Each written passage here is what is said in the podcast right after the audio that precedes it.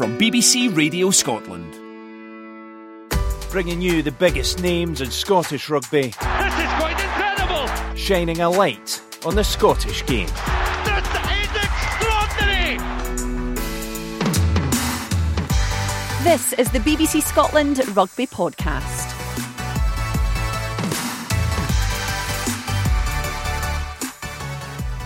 Welcome to the BBC Scotland Rugby Podcast. I'm Andy Burke, and after a great week for Scotland in round one of the Six Nations, a victory over England, it's on to Wales in week two. But we're going to do a bit of reflection, first of all, on that famous win at Murrayfield. Tom English, we were there, and what a day it was. Mm. Yeah, it was. It was weird and wonderful.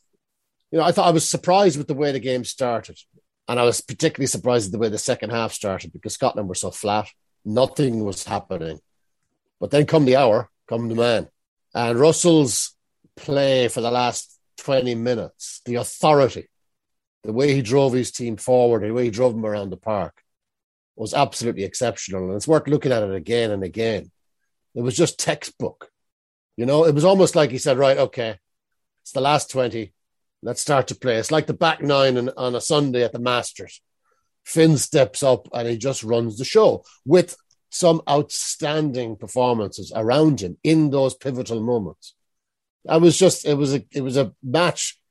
I think there's loads more in the Scotland team, but when you're winning and not playing particularly well, and you spend 54 seconds attacking in the opposition 22, and you still win, that's not a bad day. 54 seconds. I wonder if that's a record.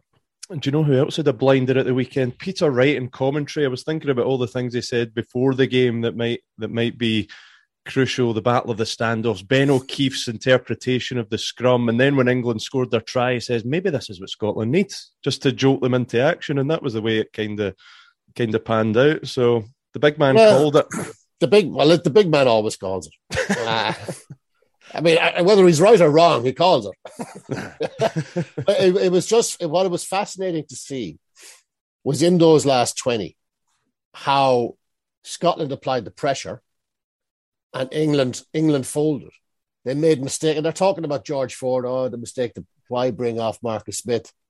I, I just don't think that had anything to do with it at all. Marcus Smith comes off. They're 17-10.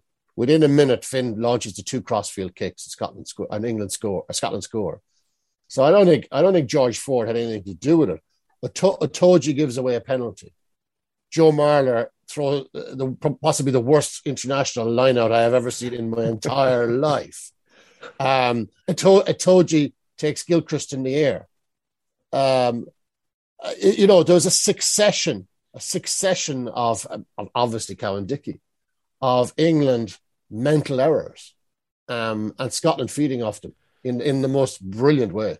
It was a game that threw up so many questions. I think the biggest question for our uh, listening audience is those that tuned in last week would have heard Fraser Brown say how much he was looking forward to just settling down at home and enjoying the game, just nice peace and quiet away from it all. Only to them see these images of him right in the midst of the celebrations. Fraser Brown, explain what happened. Uh, I knew, I knew it was going to be a famous victory, so I just wanted to get in on it. Uh, no, I got, I got a message on the Wednesday night um, asking if I could go in and donate my end of my week off and go in and train on Thursday, Friday, and warm up on Saturday, which obviously I was delighted to do. So, uh, no, I think the makeup of the squad when you have three hookers in and, and the guy that doesn't get picked as an exile, they get sent back on the Tuesday night. So um, there's always one of us, Steve Cherry this week, that, that has to go in and, and run every single minute of training and, and pre- prepare in case there's an injury. So that was me at the weekend. But uh, yeah, I was I was looking forward to watching it at home. But actually, I'm, I'm pretty glad I was there because it was like as, as Tom said, it, it wasn't a brilliant game of rugby, and neither team played particularly well. But things that Scotland haven't done in the past is is when they needed to, they executed particularly an attack, and, and when they needed to at the end of the game, they, they kind of took the bull by the horns and just controlled that last 15 minutes. And then when you got wily old guys like WP Nel to come on and just run the clock down, and, and actually what was really impressive by WP is in those last sequence of scrums, you know, he didn't get it all his own way, and, and sometimes you see scrums and, and props in particular just bail out when, when they don't get exactly what they want, and and he stuck in there and he worked really hard, and then they end up getting the reward of it because Ben O'Keeffe wasn't happy with, with what he was seeing and he just wanted to reset, reset, and and that ended up leading to the turnover. So uh, no, it was yeah a different Saturday to what I'd planned, but it was quite nice to be back involved. So no, it was good. Great to have Pete Horn with us as well. Pete, you did watch it from home. Uh, how did you enjoy it?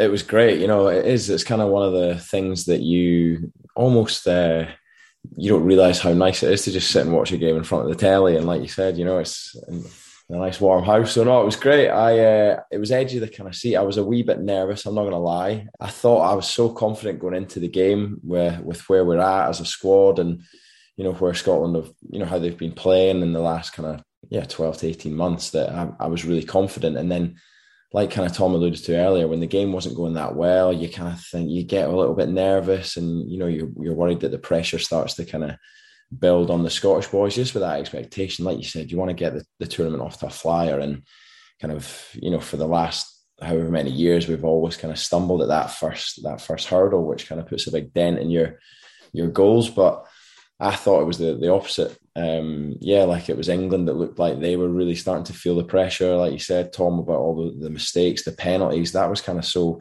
almost uncharacteristic of big players in big moments, you know. And it felt as if almost, even though were, it was kind of smoke and mirrors with all that chat about Scotland being the massive favourites and things, I think in their camp they'd have been fully expecting to come up, do a job, get back on the bus and get back down to England.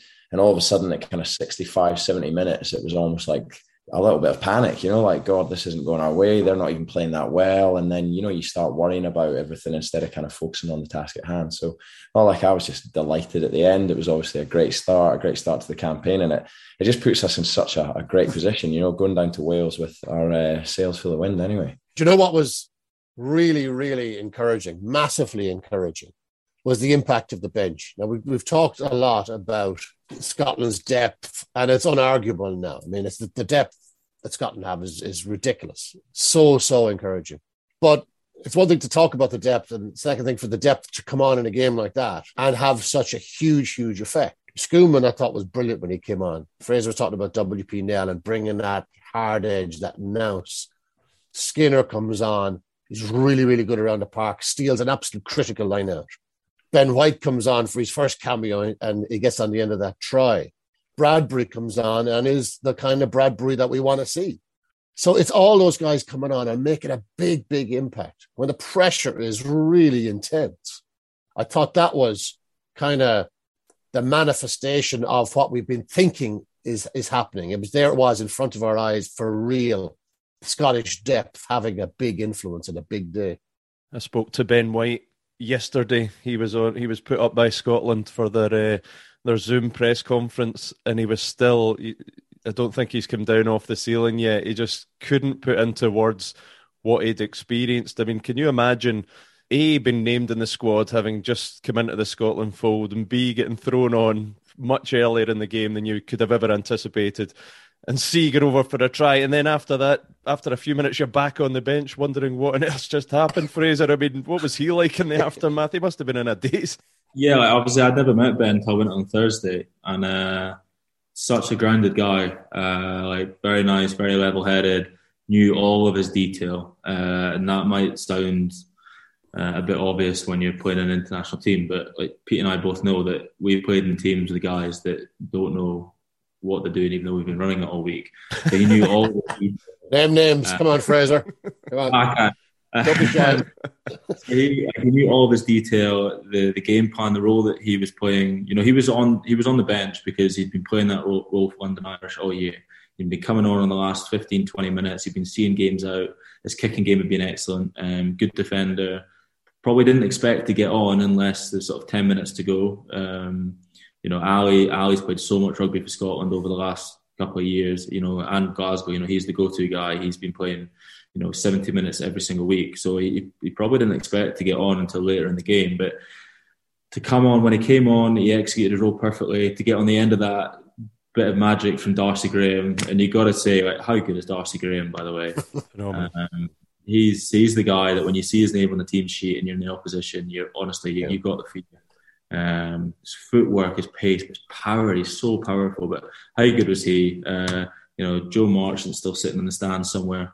Um, for Ben to come on and finish that off and then get hoiked back off two minutes later and he's walking back to the bench and he's got a big smile on you know, middle of a test match, he's got a huge smile on his face. He can't believe the seven minutes or 10 minutes of rugby he's just had. Um, and then again, to sit there for the rest of the game and come back on and then execute his role perfectly at the end of the game, I, I thought brilliant. And then he was just so happy after the game. I think there was a clip of him when he got named in the squad. His, his, his mum or his, his, parents that he phoned on FaceTime. And there's a clip of it doing the rounds. And you could see how much it meant to him, obviously being involved in the squad, not just the team. So I can't, can't imagine what his parents are like on Saturday after he comes on and scores a try on debut. It's almost like the best sort of situation, isn't it? Normally, when you're on the bench, regardless of how big the game is, you're quite relaxed in that first half. You know, you're not too stressed. It kind of gets to half time, and then you're like, oh God, right, here we go. You know, and you really start to kind of feel those nerves and things. So to get kind of thrown in there, it's literally like you just become so task focused, don't you? You're straight in, you're like, right, what's my job? I don't have time to think about it, to worry about it. And I think, like you said, the way he handled himself in that little cameo that he had, what the 15 minutes when Ali was off, I think that really put trust in, you know, Gregor to to put him back on at the end of the game when the game's on the line. And, you know, we've seen it before where Ali's kind of made for those situations, you know, closing out matches, like you said, helping Finn, you know, those two have had a great connection over the last few years. So I think it was a huge kind of moment of trust by Gregor to to put him back out there and, and let him see out the game. Yeah. He looked even yesterday, lads, he looked he still looked in the daze. And he's, you know, you look at him on Zoom, it was almost like it was still about five minutes after the final whistle had gone. it looked like he had he hadn't still hadn't come to terms with what had happened to him, you know, which was fantastic. There was a kind of an innocence, a lovely innocence about it all. That he was just he was so he was so delighted at what what what his life has turned out like. It was he amazing. Said, he said uh, he turned to one of the boys on the bench, having come off after scoring the try, and one of the boys said to him, "So how was that?" And he said, "The best ten minutes of my life." it's lovely. It's, it's brilliant to hear. I tell you, go back to the two the two Scotland tries, and you know there are all sorts of different types of tries. There's a moment of brilliance. You know the power tries driven lineouts or whatever. I, my favorite type of try, Scotland got two of them at the weekend, whereas they just completely bamboozled the opposition. So that little moment, the quick line out, and yeah. Maro Itoje is looking in the wrong direction. I love all that stuff. The fast, the, the fast line out that Scotland pulled on Ireland a few years ago, where Ireland just hadn't the clue what was going on. Uh, the cross kick where Cowan-Dickie is just in this was a horrendous situation. You'd love every kind of type of Scotland try, but when the opposition is completely and visibly stunned and doesn't know what's going on, I just I just love that. Those two tries that were majestic. The first line out, obviously, it's great execution from the players, but it's actually it's great coaching, mm. like from Gregor and from um, AB. The, the detail that went in, um, obviously, it's from a kickoff, which is perfect. So you can have everyone in the right position that you want from the kickoff kick to the right area, knowing they're going to kick out. You watch George Turner and the hookers, they weren't in the chase line. They dropped about 50 metres behind the chase line so that if the box kicked it, they could be there to source the ruck. If they kicked it out, they're there straight away for the line out. So all of that little bit of detail, even Zander being the only Scotland player that's still 20 metres behind the plate, even though he knows the tempo line out what he's meant to be doing, but he doesn't need to look because he's just run his arc to clear it. All the tiny little bits of detail that has come from the coaching staff in their preview.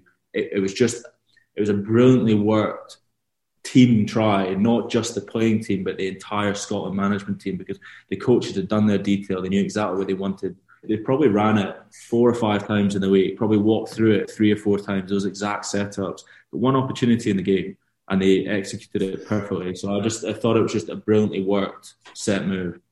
Fraser, how how did they know? So Youngs kicks to touch, George is on the on the spot. How does how does everybody know? all of the Scotland players that this is the move we're going to we're to play now because it happens so quickly. How are they all on the same same wavelength so quickly? It'll be it'll be cool. So they, will literally have gone into the game saying we're going to have one tempo line out, or maybe we'll have two tempo line outs, and we'll call it a one and a two. And uh, England actually ran something really similar a couple of years ago, uh, and there's actually footage of England sprinting back, and you can see George Ford holding his hand up and, and, shouting one at everyone, and they they run a similar type of play. So you know it's something that they've worked in all week, and they just know that that's maybe the only time they were doing a tempo line in the whole game, and the only time they've done it is probably off of the kickoff because they can have everyone in the right area. They've also trapped knowing that England England probably had a split set restart, so they got some forwards on the far side of the pitch. So it goes out. They've got to sprint over to the line out, and the ball's already in and away. So all you're looking for is probably four or five seconds of panic where people aren't in the right places that they normally are. And that little bit of confusion means that they overchase something in the ruck. And they did. The English forwards then overfolded that centre field ruck because they weren't sure where they were meant to be. And that creates the mismatch on the short side. You know, Hoggy takes it in, pulls Itoje out, and puts Darcy straight to the hole. So it was just a brilliantly worked try, and it was just very, very good clarity and role knowledge throughout the whole week by by everyone in that Scotland camp. And and so much more impressive, Pete, to to execute that, given how little ball Scotland had had, the the, the, clinical edge to to pull that off when they'd been on the back foot for most of the, the first half was incredible. Yeah, absolutely. And you know, Test match rugby comes down to small moments in games. You know, you've got to be so clinical. I think you know there's not many teams in world rugby that will create more than sort of three or four chances, and you've got to take them. Um, and that was what was so impressive about Scotland. You know, they they they probably will be disappointed with how little they did create, but by God, they took both their chances so well. You know, brilliant execution. Like Fraz said, the coaching that goes into it, they'll be the coaches will be delighted. Um, you know, it's brilliant when you drop a play and you kind of you really hope it's going to work and all the little intricacies that are involved in it. To then, you know, for Finn and the boys to go out and pull it off the way they did is just yeah, top class.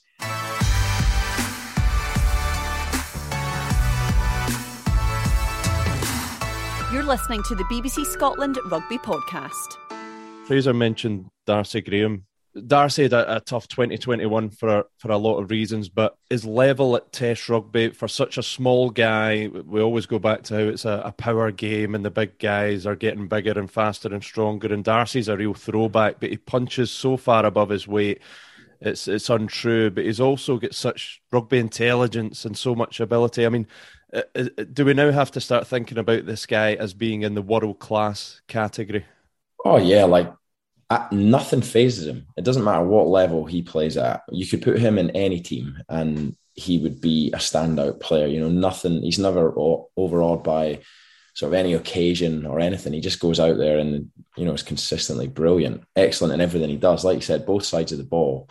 Um, it doesn't matter if his opposite man's a monster, you know, he'll fly in. And I think he's just like a real inspiration to to so many to Scottish kids. You know, like he, when you watch him, you can see a bit yourself in him. You know, every, anyone can. You know, he's not a massive guy. He doesn't have, you know, remarkable physical attributes or anything, but he, you know, he's he works so hard on on all of those to to get himself into that position and like the commitment that he has in every every not just every game, but like every event in a game. You know, he puts his body on the line and he's just brilliant. Like the way breaks tackles and beats people. It's it's it's like a throwback to kind of years ago, right? When defenses were were poor. You know, that's how bad he he makes some guys look kind of yeah, just like all out to sea. Like Fraz said, I mean, Joe Marchant's ankles will will still be broken after Darcy had a had a go at them. So no, like I, uh, I, he's certainly someone that I loved having in the team. And you know, when he's on the opposition team, like when we ever played against Edinburgh, that you'd be like, oh god, like how do you how do you stop him? You know, he can beat you, he can bump you, like he, you know, he's just got it all. I think both of the wings were world class and are world class at this stage. Um, and totally contrasting wings. You know, I mean, Duhan is just he's unreal, but Darcy, like in terms of his personality, comes across as kind of effervescent, a real positive personality to have around the place. His rugby is exceptional. The turnover at the end I yeah. mean, I, I, just kept rewatching it. It was it was hilarious. Here is the guy, the smallest guy in the pitch, and he dives in there. No regard for his own safety. We know that about him anyway. But to have so many positive um, moments in that game, I just I I think it was one of the in a in a weird type of game. I thought it was one of the best performances from a wing, a Scottish wing I have seen in years, for different reasons. Yeah, absolutely phenomenal. Um, I've been impressed, guys, with the comments coming out of the Scotland camp, both in the immediate aftermath of the game and then to the media yesterday. Fraser, they seem to be really not getting carried away at the moment, albeit Zander Fagerson said uh, some of the boys may have ripped the backside out of it. no, no, Berkey, Berkey, come on. You're misquoting him there, Berkey. Poor Ugo Monye, his debut uh, presenting Rugby Special, and in the opening minute, he's scrambling, having to issue apologies. It was quite something to see. But listen, clearly you have to enjoy these moments, Fraser. But by the same token, no, nobody's thinking the job's done. It is just one win that probably demonstrates the growth of this team over the last couple of years. Um, it is a huge to win your first game of the Six Nations. You know, we spoke about it last week about how important it is and what a big achievement it is. Um, for that to be against England um, is even bigger. Like we know what Scotland England means to the wider context of the whole of the country. Um, but when you're in that bubble, we're in that camp. You know, it's a, it's a huge week. But then you you got to move on quickly. You know, another massive test coming this week. Um, and you spoke, you almost have to treat it like you've got two games. You've got England, then you've got Wales. Then you can almost you can almost breathe. It's almost like you're holding your breath for those two weeks. You're fully in it. You're fully concentrated. And then once those two weeks are gone, then you can almost relax, drop your shoulders, breathe, and then reassess where you are. So I, I think it shows the growth that yes, it, it, was a it was a fantastic achievement at the weekend, and, and boys and uh, the rest of the management they celebrated like they should. Um, you know, in the last what is in the last five five years, Scotland have held the Calcutta Cup four times. Yep. So, you know, it's, it's, in this little mini period, you know, it's an unbelievable run of results against England. Um, you know, the stats going everywhere, but the last time they won back to back Calcutta Cups was 1984. Um, so obviously the media have run away with that. Obviously, what happened in 1984, but when you're in the camp as well, you can't get away from all this outside noise. So I thought it was really encouraging that they managed to pull it back. Yes, yes, it was a good achievement. Pull it back and then refocus again for next week. You mentioned the, the media perhaps running away with it. I was on a call yesterday. Uh, Gavin and Scott Hastings were doing a media call to promote uh, the Grand Slam dinner, and they're getting the, the Grand Slam teams of 1984 and 1990 together for a charity dinner, the Grand Slam dinner. So one of one of the journals on the call asked the Hastings brothers, "Can Scotland now go on and win a Grand Slam?" And big Gavin Hastings absolutely went to town on him. You know, getting carried away. What you doing? We just have to win on Saturday. You can't be going and getting ahead of yourself. I don't want to hear you mention those two words, Grand Slam. Nobody mentioned them. And I was thinking, this is an odd way to promote the Grand Slam dinner if you're not allowed to say the words grand and slam. Fraser, what was it like? You were in the, in the, dressing room afterwards, presumably. What were they like in there? Fantastic. Changing room, to be honest. Boys were delighted. Uh, management delighted. Look, it, so much had gone into this week. Been a lot of pressure hyped up for this week internally from, from the team's point of view because they know how important it was to win at the weekend. But uh, you know, you got Eddie Jones for the first time in my whole life telling the entire world that England are underdogs going into a game. England play the All Blacks and they're not the underdogs. You know, so to say that he's coming up to Murrayfield and that England are the underdogs going in there, and I, the, I can tell you the boys in that camp absolutely loved that. They relished it. You're talking about can they handle the pressure? Can they handle it? Are they going to crumble? No, they didn't. They absolutely loved it. To hear an England team crowing about how they're going to have to come up here and beat the favourites at home. It's going to be hostile. They're like, absolutely, bring it on. So the, it was just pure joy and sort of jubilation afterwards because so much had gone into this game. Um, England and, and, Eddie Jones had tried to ramp all the pressure up on them so much. And again, to not play particularly well, but to control the important moments in that game, and particularly the last 15 minutes. And as we already talked about, to execute the only two opportunities in the entire game. Um, I think they, they were just delighted because that's the type of performance that you actually you revel in as a player when you know you've just had to dig it out, you've gritted it out. Um, again, Finn for 50 minutes, I thought it was just going to be one of those days for Finn. You know, the, he didn't play badly, but he hadn't really stood out. Um, you know, and then all of a sudden, two binding bits of skill um, for the crossfield kicks. Um, you know, and, and, Kevin Dickey knocks it into touch, and then all of a sudden, the very next thing they do is they they get ball on the halfway line Ben goes back down the short side to Finn, and Finn grubbers it through into the corner. Like the awareness, obviously they've got no hooker. That led to Joe Marler line out, led to scrum, led to a penalty. All of a sudden, it's 2017. So in the space of about four minutes, there's been a monumental swing in the game. And then Finn's got Zander up. He's got swagger back. He's he looks like he's in control. He looks like he's on the front foot. So um, yeah, no, I think they would, it was just pure elation when they got into that changing room because they knew they deserved it you know they put in a lot of hard work over the last couple of months, and they they knew they'd absolutely deserved that that win. Yeah, Pete. I mean, you you played outside Finn many times, and, and a lot of people felt you you brought out the best in him. What have you made of his development now? He he just seems absolutely razor sharp, and to to produce what he did in this closing stages under that pressure was just really really special. Yeah, it was. It was world class. Like Tom kind of alluded to earlier, like it felt as if he was kind of like, "Get on my back, boys. You know, I'm gonna I'm gonna carry us home here," and he did. And you know, the thing is, I've watched a bit of his stuff over in France. There was a game against Clermont a few weeks ago where it looked like his Racing team almost didn't get off the bus.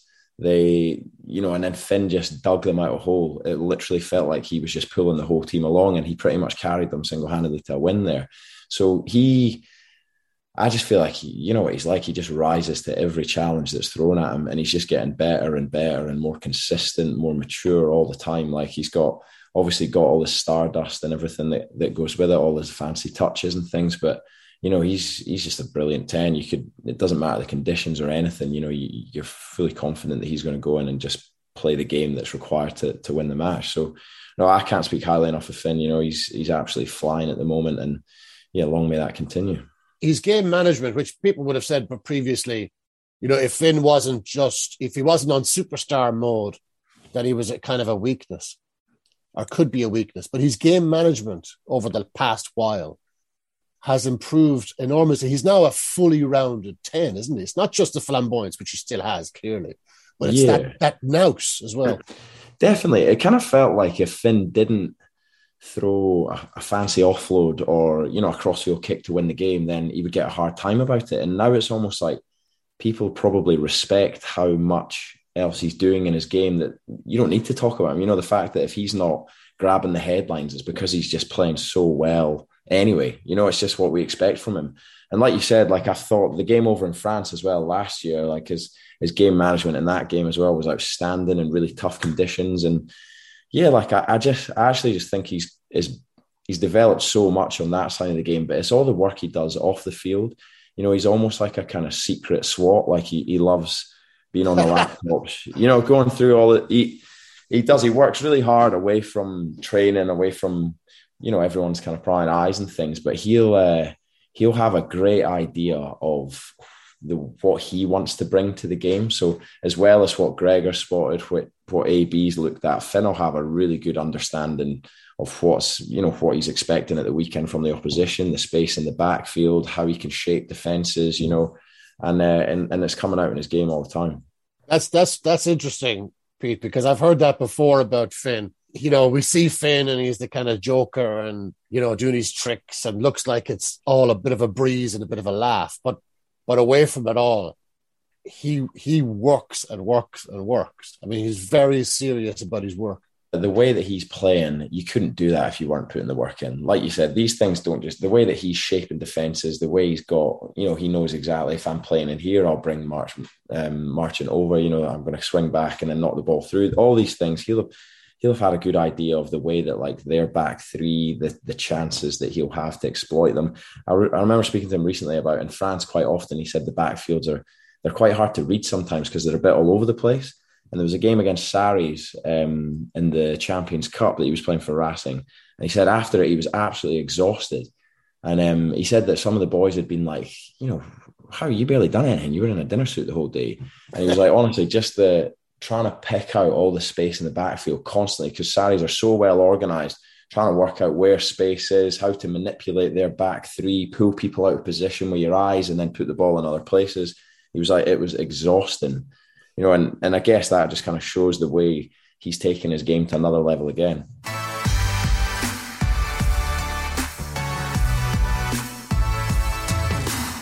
You're listening to the BBC Scotland Rugby Podcast. It was obviously a great start to the championship for Scotland, Fraser. Not so much for Wales. They really, really struggled against, uh, admittedly, a very powerful Ireland team. But but what did you make of Wales over in Dublin? I can't work out if Wales played very badly or Ireland played very well or a mix of both. Um, you know, I, I, thought they were lucky. You know, Ireland could have been 20, 30 points up by half time. They, have made a law, obviously, about the, the people they have missing, um, and they've got a massive, massive injury risk. But I just, I just thought they just played poorly. I think defensively they were poor. They made bad reads, a lot of bad reads. Um, and, and Ireland are so well organised.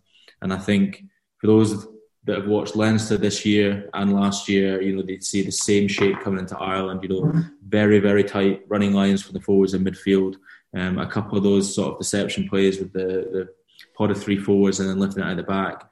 Tadhg Furlong had an unbelievable one where he's just so square and he's just no looked at lifted it out of the back to Sexton, who's tucked right in behind. And Josh Adams comes flying out of line in the centres to try and hit a forward runner.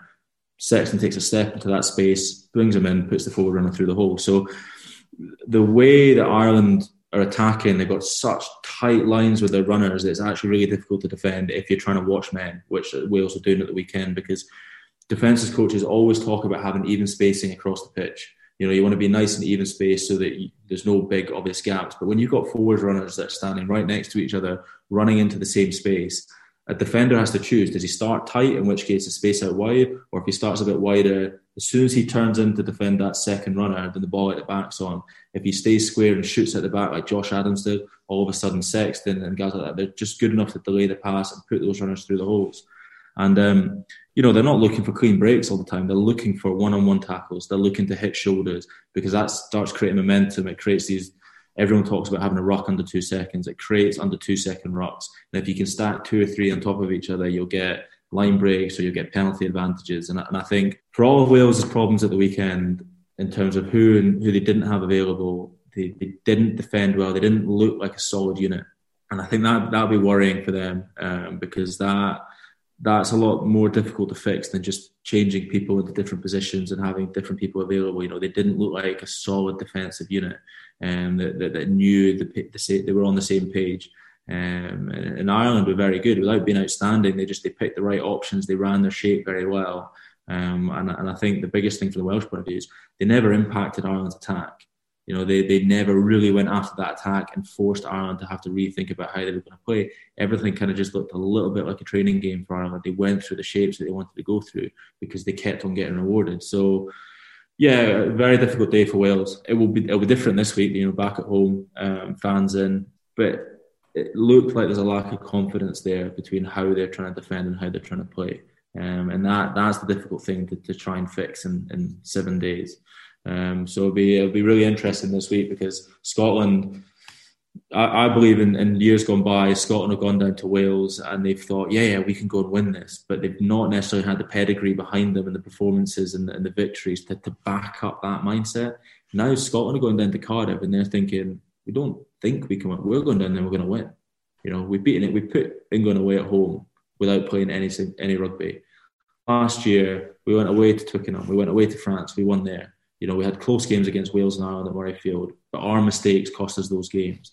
The year before, we went across to Aviva and we were in the game until the last 15 minutes. You know, we went and won in Wales. So they now believe they have the pedigree and performances to go down there and to win, not just we can go down there and yes, we could win. Um, so I, I think it'll be a really interesting game this weekend there's a massive post mortem going on in, in Wales, and, and they're all very, very concerned, and they're all saying that Wales could be in for some really bleak years. You know, they were missing 626 caps, I think it was, against uh, against Ireland. But if you look at it, Alun Wyn Jones is 36 years of age. He ain't the future. 600 um, of the caps are his, aren't they? Ken, Ken, o, Ken Owens is 35. Tipuric is 32. Faletau and Navidi are 31. Jon Davies, they're still talking about him. He's, he's, he's almost 34. So this is these guys are coming to the end. Some of them might already be at the end, and there's not a lot coming through. They got their under 20s got annihilated um, on Friday. Their under 20s took a lot of bad beatings the season before as well. So they're not seeing a lot coming through apart from apart from one or two. They're not seeing a lot coming through. So they're they're they're in a they're in a pretty bad place um, when you look at the, the big picture. And so, yeah, look, Scotland should should I would say they would use the word expectation. That's uh, I'll leave that to Eddie Jones to talk about expectation and burden of pressure. But Scotland, on paper and in what we've seen in round one, are clearly, clearly, demonstrably a better team than Wales. There's not there's not an argument here. This is sounding very much like 2018, Tom. The, Yeah, but yeah, but the yeah, but rhetoric you were coming out with it, it is, it is, but it is, yeah, yeah. Uh, thanks. You'll never let me forget that. I'll never let me. I'll never let me forget that. But I confidently predicted Scotland were going to do a job against this Wales team that was missing 27 Lions, and of course we all know what happened. But they had really good players to come in in 2018. Now they don't. Now they okay, backs to the wall, home crowd. They've taken an absolute shoeing in Dublin. You would expect a response, right? And there will be. You'd have to assume Wales are going to be an awful lot better than they were, an awful lot better. But if Scotland play to form, Scotland should win this game. No, it's not as simple as that, but they should. Well, Pete, tell us about playing in that Principality Stadium because strange things can happen. As Tom says, that all the reasons he outlined that Scotland fans should be confident of going down there and turning over Wales. But strange things happen in that stadium, don't they? Yeah, especially um, to Scotland, sadly. so no, like I think you've always got to beware the wounded animal. You know, you I personally never liked playing a team that were off the back of getting cuffed because you know that there'll be some soul searching, there'll be, you know, we talk about crisis meetings, but there will be that sort of vibe to the start of the week. And everyone in that camp will be looking to bring an edge, show each other, show all the fans, everyone, you know, that last week was a bump in the road. And, you know, when your pride's questioned, especially at international level, they've talked, all they've talked about is physicality, how they got beat up and, and things. And that's kind of a, a shot of your pride almost as a player. You know, you, you never want that to be um, questioned, especially on the international stage when you're playing for your country. So I'll, I'd expect a massive reaction. I think they'll go down that route of real physicality, like trying to bring, bring that blunt edge and almost overpower us a bit more than they maybe have under Pivac in the past. But I, I just think Scotland have got all the tools to deal with that now. You know, like you, when was the last time you ever doubted Scotland's physicality? You know, consistently, Steve Tandy does so well. He gets them in a great mind, um, mindset and a good headspace to come out and and defend well. And yeah, like you said, I, I, didn't think Wales played well. Ireland were were brilliant. Um, that's almost the blueprint for how to attack. I think at the moment, you know, the ball is never in the air. We talk about when the ball's in the air, that's defense time. You know, defenders can come up and they can come and get you. Uh, whereas when the ball's in, in, in the player's hands, there's so many threats. And like Sexton, for me, I was gobsmacked at just how good he was at the weekend. I I really was. I didn't. I almost like I hate to say it, just having just retired, I'm looking at Sexton being like, how the hell do you do it? How do you do it? You know, he he's uh he, he's 36. What age yeah. are you What age are you, Pete? 32. Which is I not old, by the way, Tom. I take offence to you claiming that it's 32. in in, uh, in in uh, in fly half terms, it's old. In hookers terms, it's uh, it's very young. You know, 36. yeah, but God, I mean, he's, he's four years older than you, and he's yeah. still. I mean, it's it's uh, it is remarkable. He's a freak. Sexton does so much work out the back, those forward pods, sweeping really late, that he's constantly taking defenders' eyes, which just allows those forwards to kind of poke their nose through, get a bit of momentum. And then Gibson Park, I mean, that's obviously why he's in the team. He's just gets the breakdown and just whips the ball away. You know, he's never too stressed or worried about trying to do things himself. It's all about getting the ball away, playing to space, and just keeping the tempo up. And once they kind of get on a roll, you think like, how do you almost stop that? Um, it was really impressive. I, I was really impressed by it. Can't, you can't stop it, lads. You know, you can't, you can't stop it. Thanks for turning up at the Six Nations this year, but clearly we're going to win the Grand Slam. uh, uh, listen, what I what I found, Fraser or Pete was talking about stats, and there's buckets of stat, stats knocking around. The one I find really, really interesting, and it just confirms everything we already know. Since 2020, the number of points conceded in the Six Nations. Scotland have conceded an average of 15.2 points per game in the Six Nations since 2020. That's the fewest number of points of any of the Six Nations. Ireland are at 17.9, England are 19.8, Wales 20.9, France 22. And before, and another one, the couple of seasons before Steve Tandy came in, Scotland were conceding an average of 25 points per game in a Six Nations match. That's now down to 15. 10 point difference per game with Tandy. So while we look at Wales, we think the Principality Stadium and it's a, it's a graveyard for Scotland. Scotland's defence is completely different to anything we've seen for quite a while now. And even if Wales up their level considerably, and I, I suspect that they probably will, Scotland's defence is a serious defence. So Wales are going to have to be exceptional to get through it. England got one try. They got one try last season as well. Scotland do not give up cheap points anymore. What is it about Steve Tandy, Fraser? What what has he changed in terms of Scotland? Before he came in, it was a you score four tries, we'll try and score five. It would seem from the outside, Scotland seem to relish defending these days. How has he managed to instill that in the players? I think a lot of it's down to Steve. A lot of it's also down to Gregor. Um, you know, the the 2019 World Cup was a sort of a watershed moment, I think, for everyone involved in, in that Scotland team. Steve, Steve, obviously, his system. Everyone has analysed the system to the nth degree now. Um, you know, particularly with you know Steve going on the Lions tour, there, there was so much footage, so much analysis done on, on his system, but uh, he just instills so much confidence into players. You know, he he really does. Uh, you know, he he loves what he does. Um, he's a brilliant personality. But whenever you're defending in his system, whenever you're doing training, whenever you're in a game, he gives you so much confidence that at times, you know, teams are going to get line breaks against you at times. Teams are going to get momentum against you at times. But what he has now given the players is, is that sort of mindset that that doesn't matter. We'll, we'll get back. We'll, we'll scramble. He calls it hustling. Um, you know, we'll hustle and hustle and hustle for two phases, three phases, four phases if we have to. We'll do everything that we can to, to get back in control of this. And then once we're back in control and our system is in control, we're going to go and hunt you down again. We're not going to sit and wait for you to play in front of us. Once we believe that we're back in control of the phase play, we're going to go after you and we're going to attack you. We're going to hold you up off the ground. We're going to wrestle you. We're going to drag you left to right. If you're on the ground, we're going to jackal. We're going to counter attack. You want to put one, maybe two attackers into clean breakdowns to give you quick ball we're going to make sure that you're going to have to stick four guys in there just to make sure you get your ball back, not even get quick ball. So by doing that, every single player that comes into that system, they have this confidence that whenever they're in it, they can't be broken.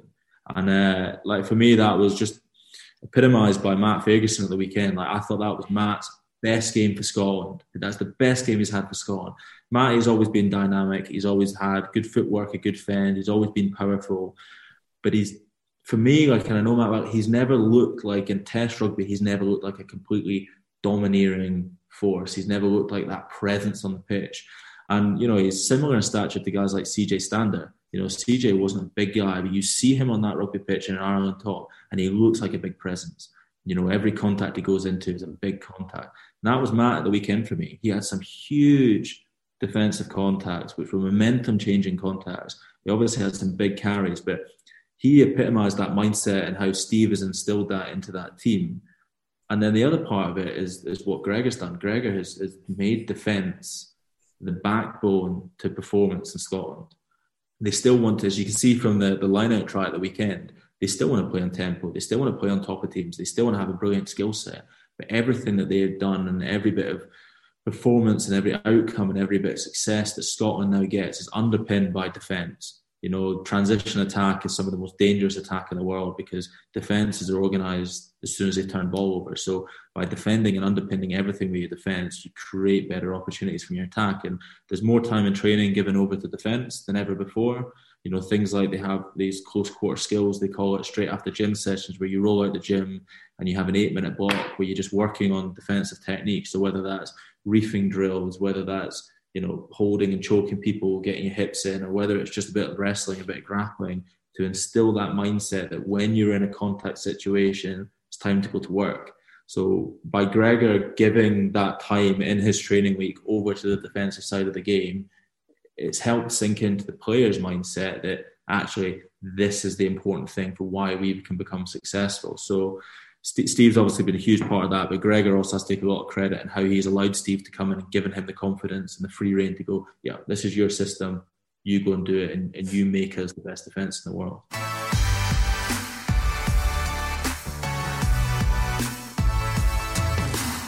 You're listening to the BBC Scotland Rugby Podcast. The one black spot, I suppose, for Scotland on the weekend. Pete, uh, Jamie Ritchie uh, ruled out this weekend through injury, and he's been such a big player for Scotland in that back row in recent times. Just how big a miss will he be? And in your eyes, who's the obvious option to fill that six jersey on Saturday? Yeah, oh, he'll be a big loss. I think um, Jamie kind of brings a bit of everything. He he's he's just really really good. I remember chatting to Mike about Mike Blair about him, and he was yeah he said he had a really good conversation with with Jamie about just how far he could go in the game. He was like, you know, you need to start planning for a Lions tour in a few years, you know, and you need to start changing your your mindset, your work ethic. Everything has to be about building towards that because you are good enough, and he is absolutely. Um, you know, he can do he can kind of do everything. I mean, thank God he didn't play 12 back in the day. Because, um, uh, you know, he's like, he's a great footballer, you know, going forward, he's got all his skills and things, but it's all the sort of unseen stuff that, you know, the players really love, you know, that you love having a guy like him in your team because you know how much he's doing at every breakdown, how much work he's putting in, you know, his support lines and all the nitty gritty stuff. And I think he gives everyone around him a lot of confidence as well. So, no, he'll definitely be a big loss, but like Tom's kind of spoken about already, like the depth in the squad now. Um, you know, you can when you do lose a player of sort of Jamie's significance, at least you've got some really willing candidates ready to come in. So the obvious choice would be Magnus Bradbury for me. Like he he was really good off the bench at the weekend, and he's having a great season. Like it seems like Mike's kind of got the fire going in him again, and he's been brilliant. Um, I'd love to see Darge involved in some capacity, whether that's on the bench and you know, potentially then Hamish could jump over to six if something was to happen there, and you know, Jamie and Rory, sorry, could come in because um, I'd love to see him on on the international stage. He's brilliant, absolutely incredible. So uh, yeah, like Gregor's got a couple of, you know, what Gregor's like he'll uh, plan it all to the look into every possible kind of situation, and there's no doubt he'll he'll pick the right one. Well, speaking to um, John Dalziel, the forwards coach, yesterday, and I think some people had maybe dismissed the notion of Rory Darge playing six, A, because he's not been playing there a lot, and B, he maybe doesn't offer a line out option. But but John Dalziel says, well, no, he's he's perfectly capable of playing six. He can play anywhere across the back row. He's so talented and he's done line out stuff as well. So he maybe it was a bit of kidology, but he wasn't ruling out the, the possibility of Rory Darge being involved. Maybe it's just to keep his options open and, and throw the Welsh off. But uh, as, as Pete says, Fraser, there are a few options there. Sam Skinner, of course, plays a lot at six. Uh, uh, uh there is a decision to be made there for Gregor. Yeah, I had to throw to Dargy on Thursday in the line out against the team in units. So best jumper in the, in the whole squad. Um, I think Rory is a class player. Like I said it last week, I think he's an absolute class talent. If you want to put, I, I think probably what's most likely, I, you know, I'd you put Maggie in at six and keep Matt at eight. I think you know Matt's been running that role for the last three weeks. Uh, he was excellent at the weekend, uh, and, and, Magnus. Magnus is still a line out forward. I think Test rugby having three genuine line out forwards and, and kind of three and a half if, if you want to put Matt in it is, is Matt like Scotland didn't launch much off of their set piece at the weekend because actually England did a good job at disrupting Maul and, and those breakout plays, but mm-hmm. just being able to secure the ball is huge in Test rugby. Being able to secure that ball means that you can play territory, means you can play momentum. So having that extra line out forward in the back row, I think, is big. So, so Maggie does fill that void. Magnus is also a brilliant line out defender. The maul work, the seam splitting that he does, where he's able to get between jumpers and lifters and sort of disrupt mauls, you know, he's excellent at that for Edinburgh. Um, you know, when, when Cockers was at Edinburgh, he worked a lot with Maggie on that, and, and, Maggie's really good at that. So he's he's a natural option, I think, to start at six with with Matt starting at eight and leaving Sam Skinner on the bench because Sam, we already know, can cover second row, he can cover six, he can cover seven, he can probably cover eight. You know, he's done it for Exeter. So having Sam's versatility versatility there is is is actually a great option for Scotland. And I think that probably does open up the opportunity to put Darge on the bench. And imagine how terrified you'd be a Welsh team trying to attack with the ball in the last 15, 20 minutes with both Hamish Watson and Rory Darge attacking your breakdowns. Matty's gone in there and won some vital turnovers as well. Um, you know, you've got George and, and Rambo, and I, I, thought Stuart was excellent when he came on after the weekend. Actually, his, his carrying was was actually so important in that last 20 minutes. You know, consistently got Scotland on the front foot. The energy he brought was excellent. So the threats, and Tom, you spoke about it earlier on about the, the depth and the threats on that bench. Well, you put Darge on the bench and women, look at the threat that's coming on in the last 20 minutes. Um, and I and I would that's the way I would go. Um, I think, like Horny, as you said, Maggie's been playing brilliantly this year. Magnus this year has been the Magnus that we've always thought he could be. You know, massive presence, huge ball carrying. I think a lot of credit obviously goes to Magnus, but also goes to Mike Blair. You know, when Mike's gone in at Edinburgh and he's worked on little bits of subtlety in Magnus's carrying game, a little bit of footwork, the ability to get that ball back in two hands, get his fend out and just get over that gain line, create quick ball, rather than maybe the Magnus we saw before was there's a brick wall in front of me, I'm going to try and run through the brick wall and prove that I'm bigger than the brick wall. Well, now he sees the sort of doorway and he thinks, actually, maybe I'll step and try and get through the door first. And uh, Magnus has been playing so well. Like, just get him in there. Having him and Matt sort of dovetailing that back row as, as carrying options. And then you've got Mish as well. You know, how do you defend that? How do you defend that as a Welsh team who didn't defend well at the weekend? So, uh, yeah, I think that's the way they might go. Uh, I hope that's the way they go because I'd love to see Magnus and Matt in the same back row, and I'd love to see Darge getting on the bench because I think he's just a player that's just born to play at this level. Well, Tom, over and above that, you look at the, we talked about it last week ahead of the England game, how settled the Scotland team is. And given the performance, other than the issue at six, there's not too many that you would be expecting. Now, it's Gregor. He might throw in a few curveballs as he likes to do from time to time, but you're probably thinking same again for the most part, aren't you? Yeah, probably. I was so taken with Schoeman coming off the bench, but I thought he was out, outstanding when he came on, but you probably want to keep him in that role, right? Yeah. So that's impact off the bench. The team not getting any weaker the more substitutions are made. I mean, this is the thing. They're not get the side, the, the 50 is not getting weaker with the substitutions that are coming on. Um, I agree with Fraser about Bradbury. Uh, whether it's Mike Blair, presumably it's Mike Blair, but not just technically has he done a great job with, with Bradbury. I've always felt that there was a kind of mindset job that had to be done on Bradbury as well. Someone is doing it. Obviously, Bradbury ultimately takes all the credit because he's having a storming season. I would presume he'll come in at six. I would love to see Darge coming off the bench for all the reasons that Fraser has said. Um, is there a debate at twelve? Um, I would, I would, I, I would go with Johnson again, but Redpath. We know what Gregor thinks of, of Redpath. Is he ready? Would it be unfair on Johnson, lads? Pete, what do you think? Would you go with Sam again?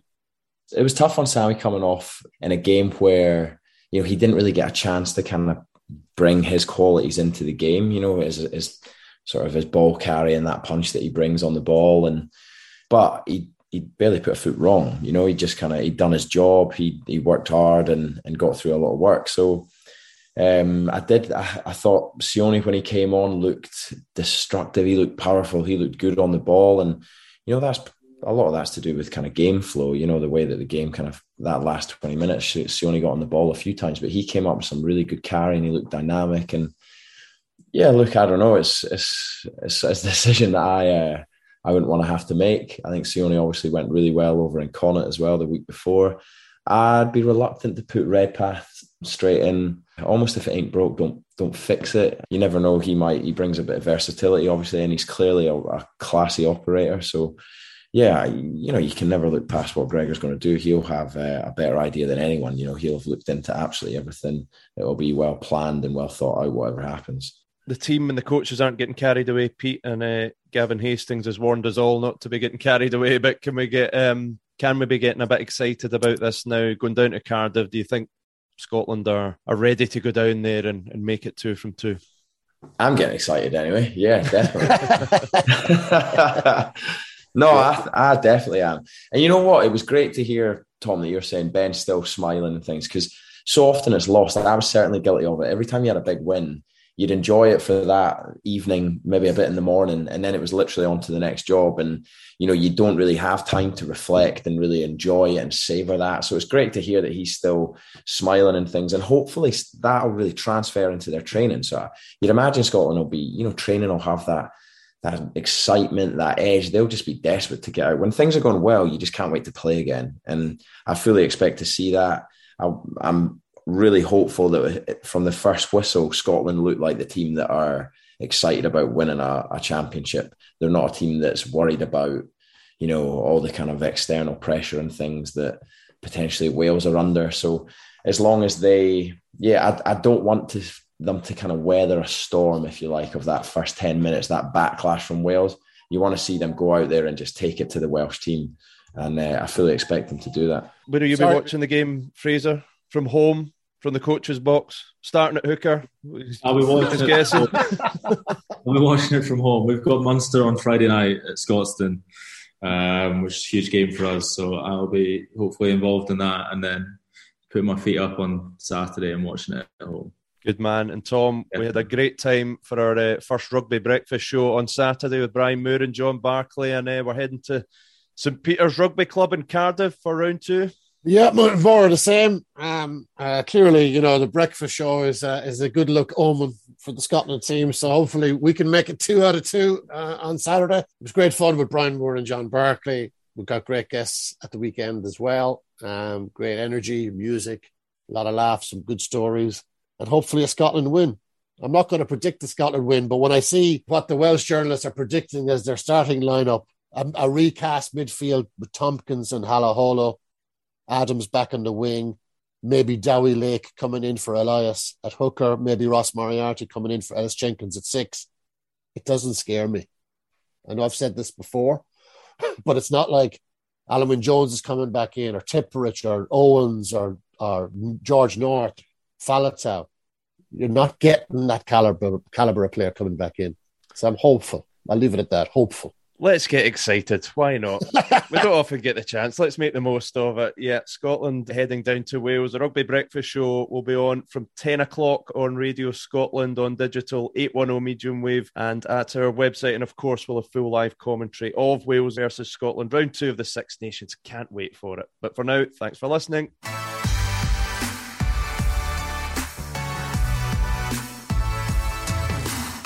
You're listening to the BBC Scotland Rugby Podcast.